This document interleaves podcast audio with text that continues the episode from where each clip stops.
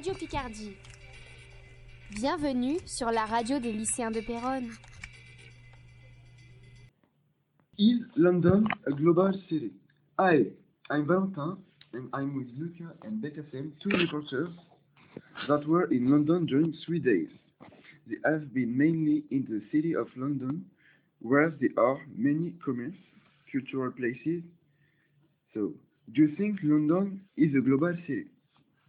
Hi Valentin, uh, here we have been in the city of London to try to understand why London uh, can be considered as a global city.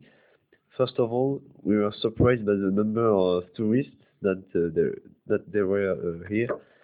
Uh, even in the middle of the week, we saw people from all over the world, mostly Asian and uh, Pakistani people, due to immigration. That's why London is the most touristic city in the world. After, we asked Susan of our host family if she already hosts people from different countries.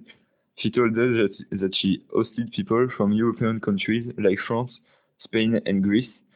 We also have seen different museums, like the British Museum or the Imperial War Museum.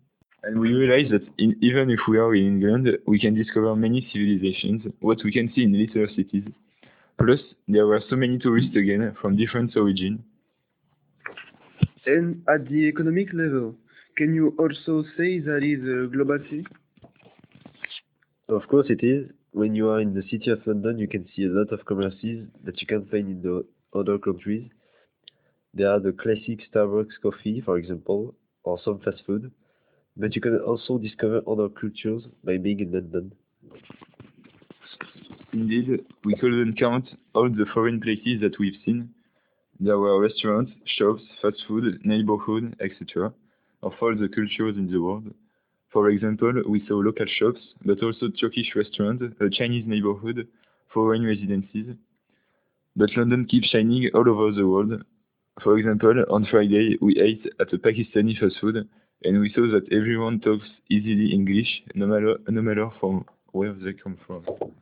Thank you for giving us your opinion. We have finished for today. Goodbye.